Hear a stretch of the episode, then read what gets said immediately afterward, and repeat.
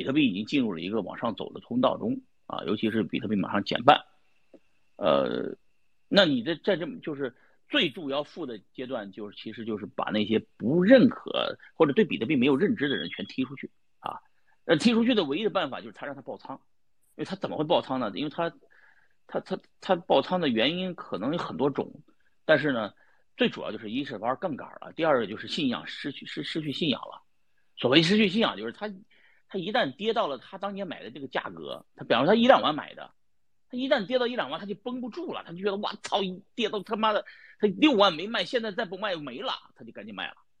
但是他就没没币了嘛，是吧？这些人只就在币圈转了一圈，最后空空使出来了，是吧？这是大部分的人。那爆仓的人就是说他一直加杠杆啊，然后呢，比方做空比特币，比特币一涨就被爆了嘛，或者做多比特币，比特币一跌就爆了嘛，这些人不把把比特币呃离。